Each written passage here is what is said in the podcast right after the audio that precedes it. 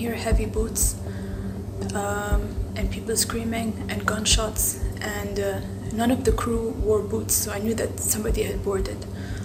And the gunshots sounded very close, so in my mind, I assumed that somebody tried to shoot to protect us, and then they were shot. Last week, the news broke that Princess Latifa, the missing daughter of the Dubai ruler Sheikh Mohammed bin Rashid Al Maktoum, had recorded videos of herself. I'm in a villa. I'm, I'm a hostage, and uh, this villa has been converted into a jail. All the windows are barred shut. They were filmed sitting in the bathroom of the villa, she claims. At the time of recording, her father held her captive in. In the videos, you can see her sitting in the corner, her back pressed up against the wall. I'm being punished, and uh, I don't know what can happen to me and how long this will last, and if they decide to release me, like how my life will be. But um, I'm not safe at all. Three years ago, Latifa tried to escape Dubai on a journey consisting of a dinghy, jet ski, and yacht to try and get to India. From there, she hoped to fly onwards to claim political asylum and seek a new life. But just 30 miles from the Indian coast, their yacht was intercepted, and Latifa was brought back in what her family called a rescue mission, claiming she'd been tricked by criminals wanting money. And then she vanished. The government released a statement saying that she is now safe in Dubai, but we heard nothing from Latifa herself. It seemed no one knew where she was. No one, it turned out, other than a handful of people, and one of them was my colleague, Sanya Burgess, an investigative journalist with Sky's Data and Forensics Unit. Now, since the spring of 2019, Sanya has been working with Sheikh Latifa's friends to get questions to the missing princess in order to tell her story. So, what now for Princess Latifa? Welcome to the Sky News Daily Podcast with me, Katerina Fantozzi.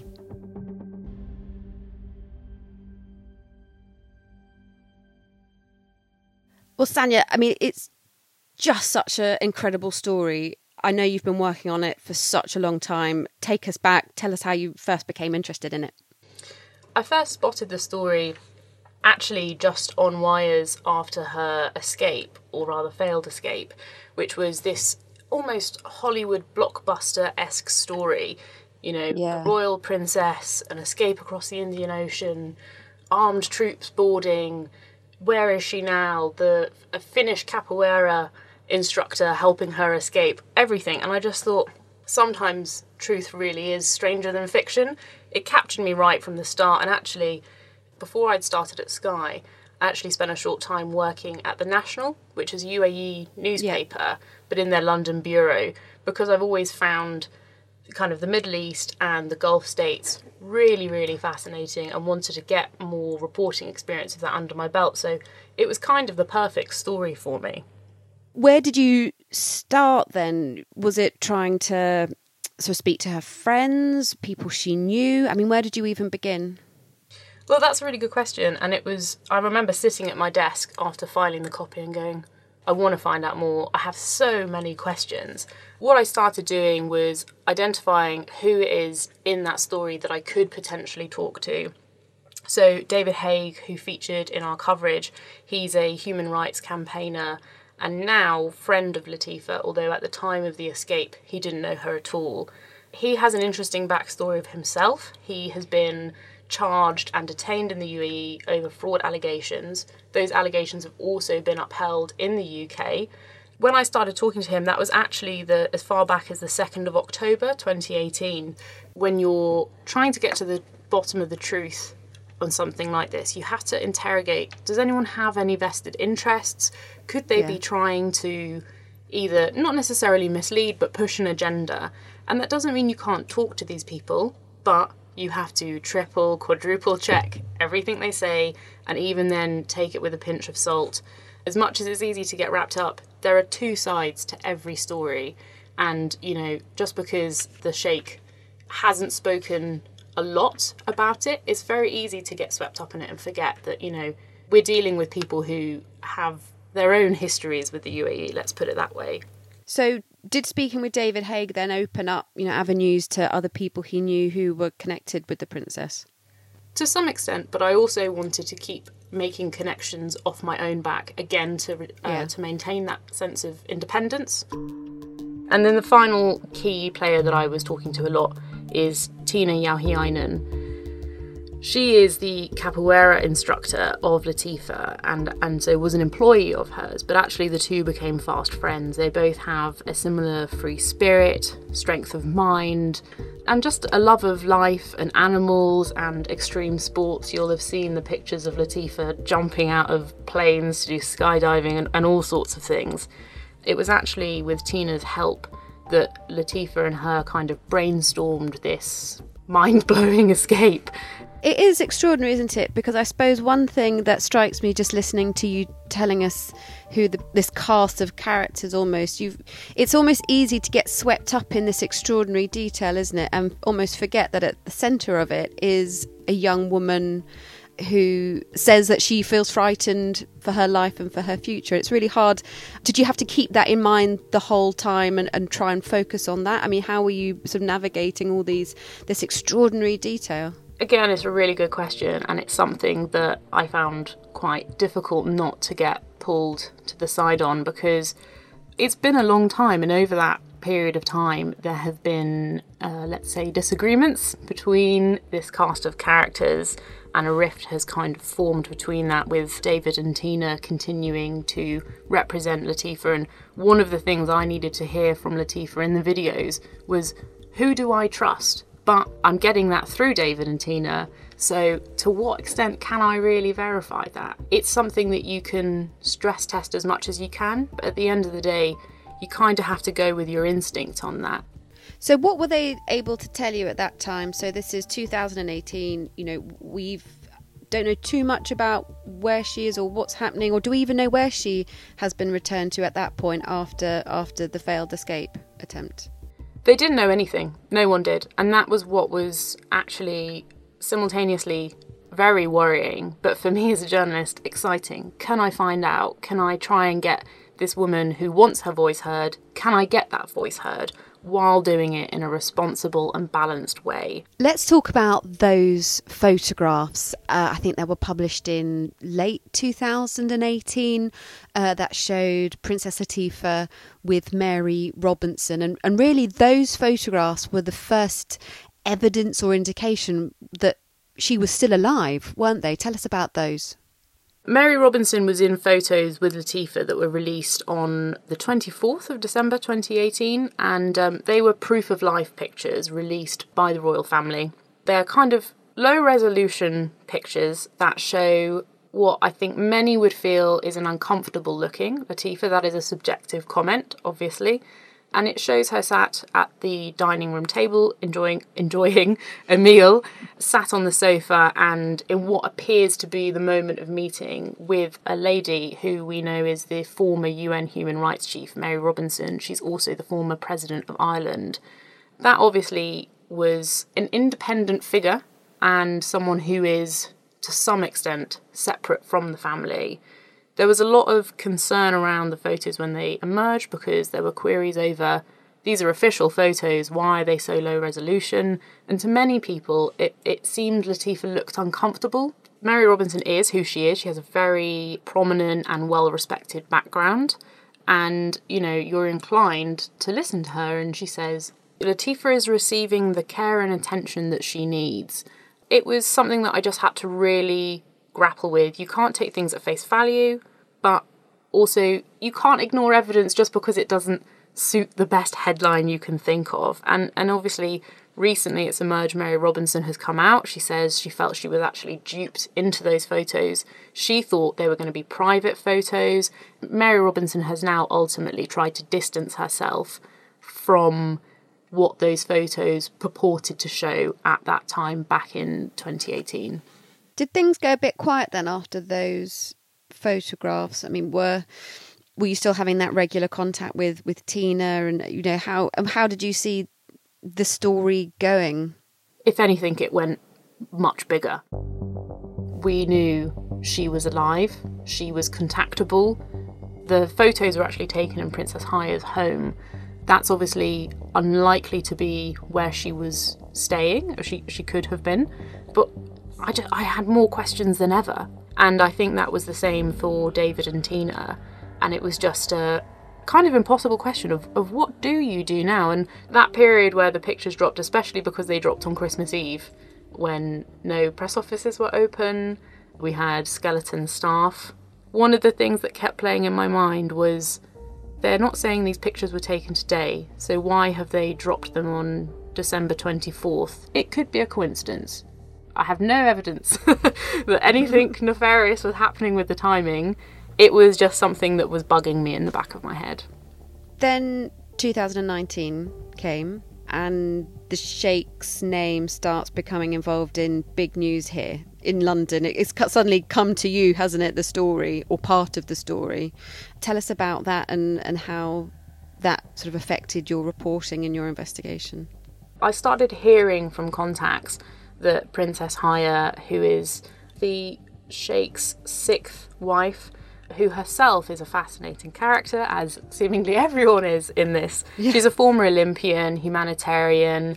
She's actually of Jordanian royalty. She is very anglicised and has spent a lot of time in the UK as well. And ultimately, the messages I was beginning to get was that she had fled the Sheikh and had come to the UK with her children, which at the time I was like, could this story get any stranger?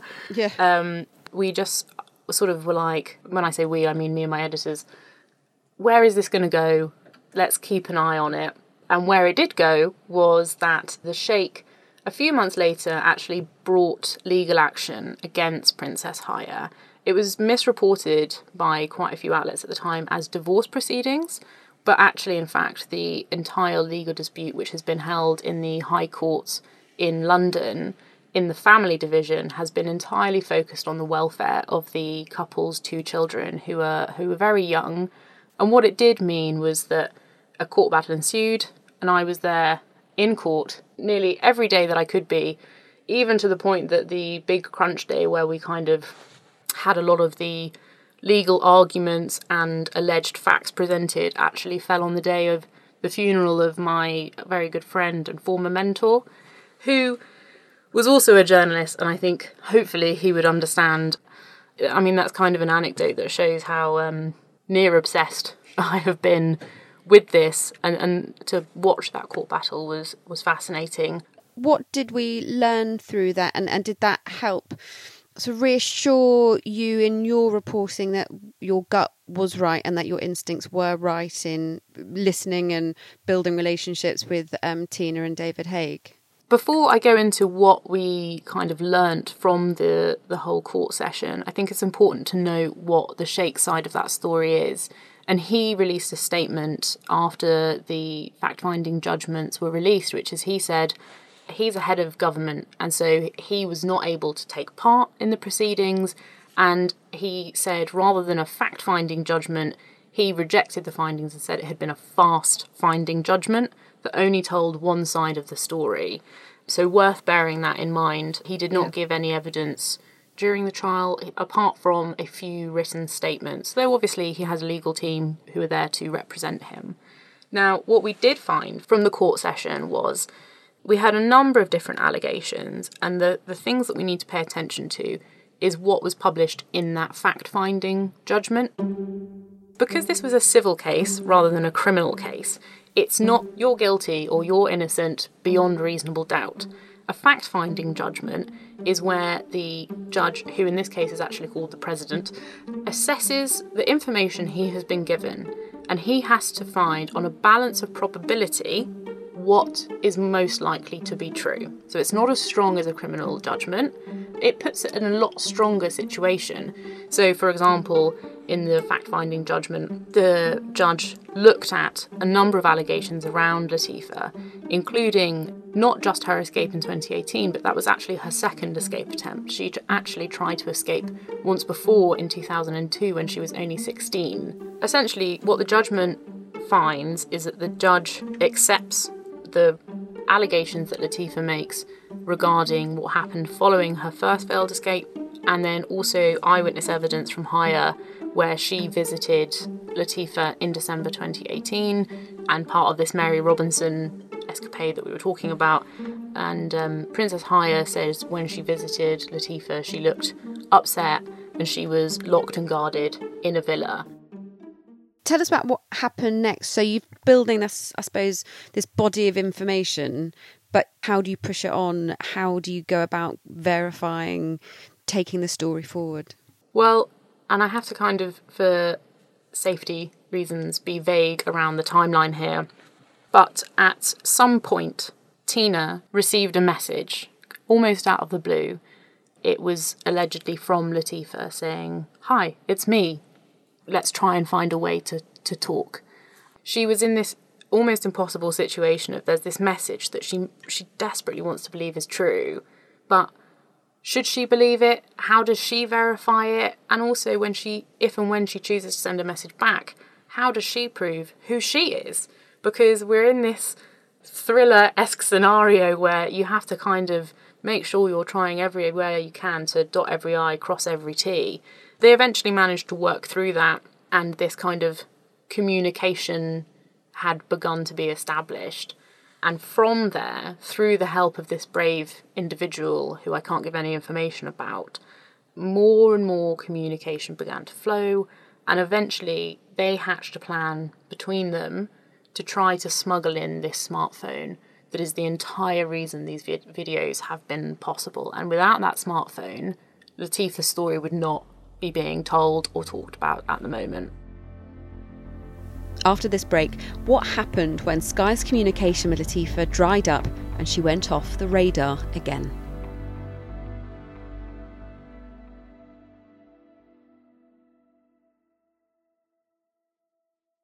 Once you felt confident and you were able to verify and felt, you know, these are contemporary videos, they're, they're not pre recorded.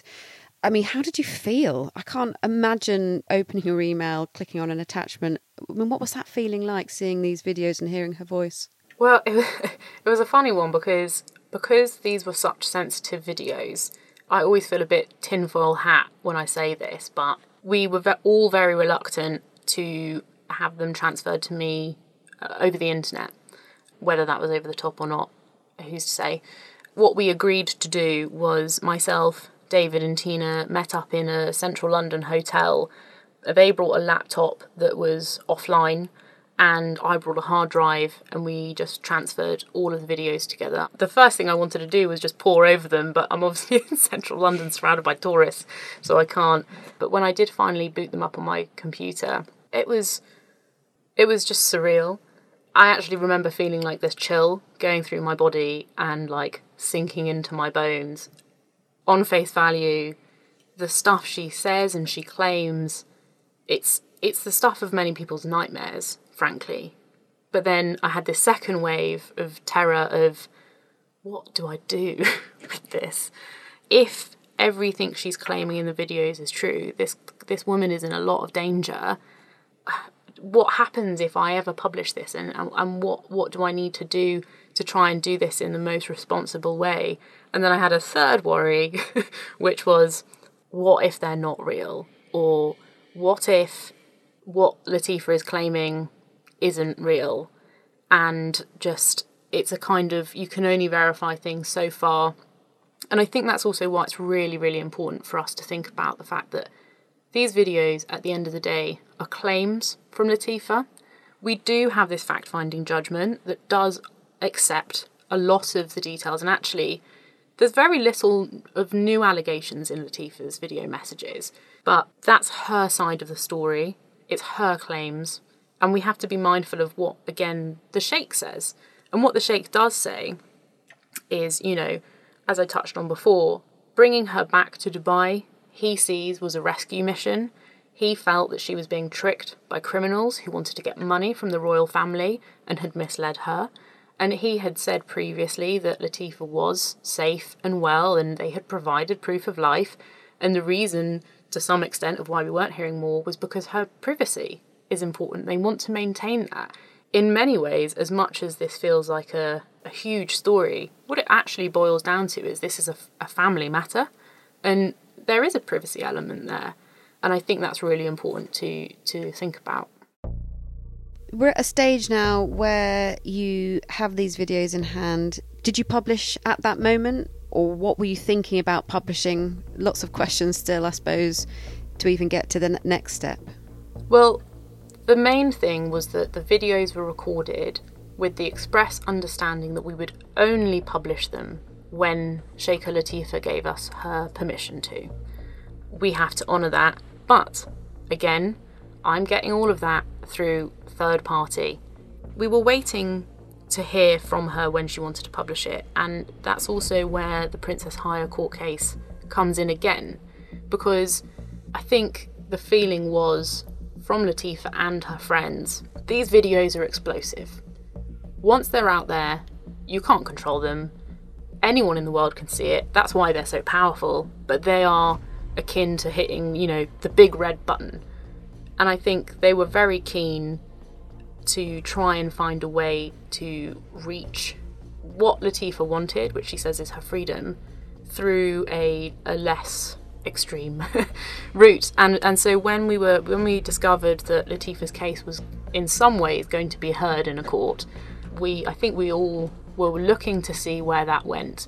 We now know, although headlines were generated and a, and a bit of attention was put on Latifa, it did fade away again, partly because of the coronavirus outbreak and no one saw that happening. What maybe they were thinking could have been a different avenue, unfortunately for Latifa, didn't materialise. And then comes an issue where sort of communication ends. Is that right? Both sort of you being able to get messages to her via her friends, and also her friends hearing from her directly. Yeah, so her friends were in contact with her every day through WhatsApp. When that contact stopped, roughly nine months ago, they were very concerned. And, you know, I've seen in situ on the WhatsApp app the end of those conversations and what's maybe it's not telling, maybe it is. They're in the middle of flow of conversation. The last message has two blue ticks, which means it's been read. The next message has two grey ticks, which means it's been delivered to the device. And then the next message only has one grey tick, which means it's sent but hasn't been picked up by the phone. Now, has the phone broken? Has something happened where Latifa has gone, no, I don't want to do this anymore the conversation I saw was not an argument or anything that you would expect someone to kind of hang up and walk away from. But as with so much of this, it was a, a, wall where we then had a lack of information to try and make decisions off the back of. So we then had the newest headache, which is right. So potentially something has happened which means she doesn't she doesn't want to or she she isn't able to respond anymore which also means how do we now get permission from her? And so in came the next dilemma. And how do you go about moving forward from there? I mean your sort of hesit not hesitancy but your decision not to publish them as soon as you get them was because you were you know you had this ethical duty of you know we're, we're waiting until we have this permission from princess latifa and then no means to get it. So so so what next? It was a big matter of well, if we don't know the right thing to do, sometimes you just have to sit on your hands. And it was painful and difficult. And there's also on the kind of professional side, I knew that the BBC had been passed the clips after a lot of them had been filmed off the back of my questions and they had been distributed to them. It could well be that because communication paths were still open then, that the BBC had also sent questions, but of the ones that we have seen in, in the news and released by Sky News, those ones are dated and, and relate to the questions that I passed. Professionally and as a matter of pride, I kind of like, well, I know the BBC have it. What if they go at any time? But that pales away. It really doesn't matter when, at the end of the day, if you release this story and you don't know what's going to happen, and potentially it could be something that endangers someone's life. I can't live with that. 100%. And then what tips the balance then so that you decide, you know, now is now is the time to go? Well, the decision was taken completely out of our hands. The the friends made the decision for their own reasons that they wanted to pass these video messages to the UN. And although the UN working groups are closed doors, so it doesn't mean they're going public, What it does mean is that these videos have a wider distribution, which we felt meant okay, well, to some extent, the cat's out of the bag, and the big risk, in theory, is the sheikh finding out about these videos, which could be fine, but we don't know. So the UN say they're going to talk to the UAE about these videos. So we were like, okay, we can now get ready to go with it. And then we later, after that, heard that the BBC were also, presumably following a similar ethical dilemma as us, were getting ready to go. But at the end of the day, that doesn't really matter. The, the main point is it's getting into the public domain, therefore, it's kind of being taken out of our hands as it is. Yeah. Do you think she could be released?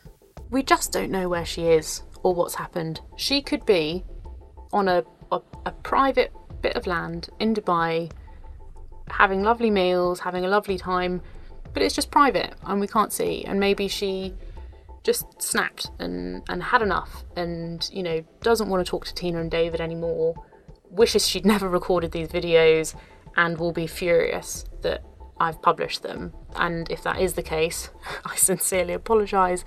But there is the what if of what if she's not in a great situation?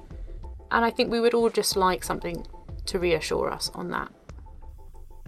Now, last week on Friday, Princess Latifa's family put out a statement. They said, in response to media reports regarding Sheikha Latifa, we want to thank those who have expressed concern for her well-being, despite the coverage, which certainly is not reflective of the actual position. Her family has confirmed that Her Highness is being cared for at home, supported by her family and medical professionals. She continues to improve, and we are hopeful she will return to public life at the appropriate time.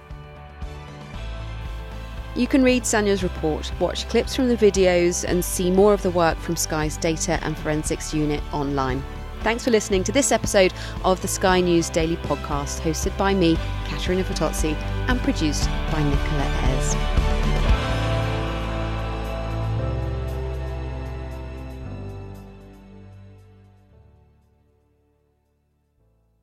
Hi, I'm Sophy Ridge, and if you enjoyed this Sky News podcast, you might also like mine. Welcome to Sophy Ridge on Sunday. You reportedly said business. And my words have been totally taken out of context. Okay, And go on, tell you- us the context. I'll tell you. What does that mean? We will work with the government, but we also will ask the difficult, searching questions. Agenda setting, big interviews. An interesting interview, I thought, with Dominic Raab. Well, I mean, I would say that when I did it. And my take on the political stories that matter to you. Some soul searching that I think needs to go on for many of us. The Sophy Ridge on Sunday podcast. Available every Sunday from, well, wherever you found this one.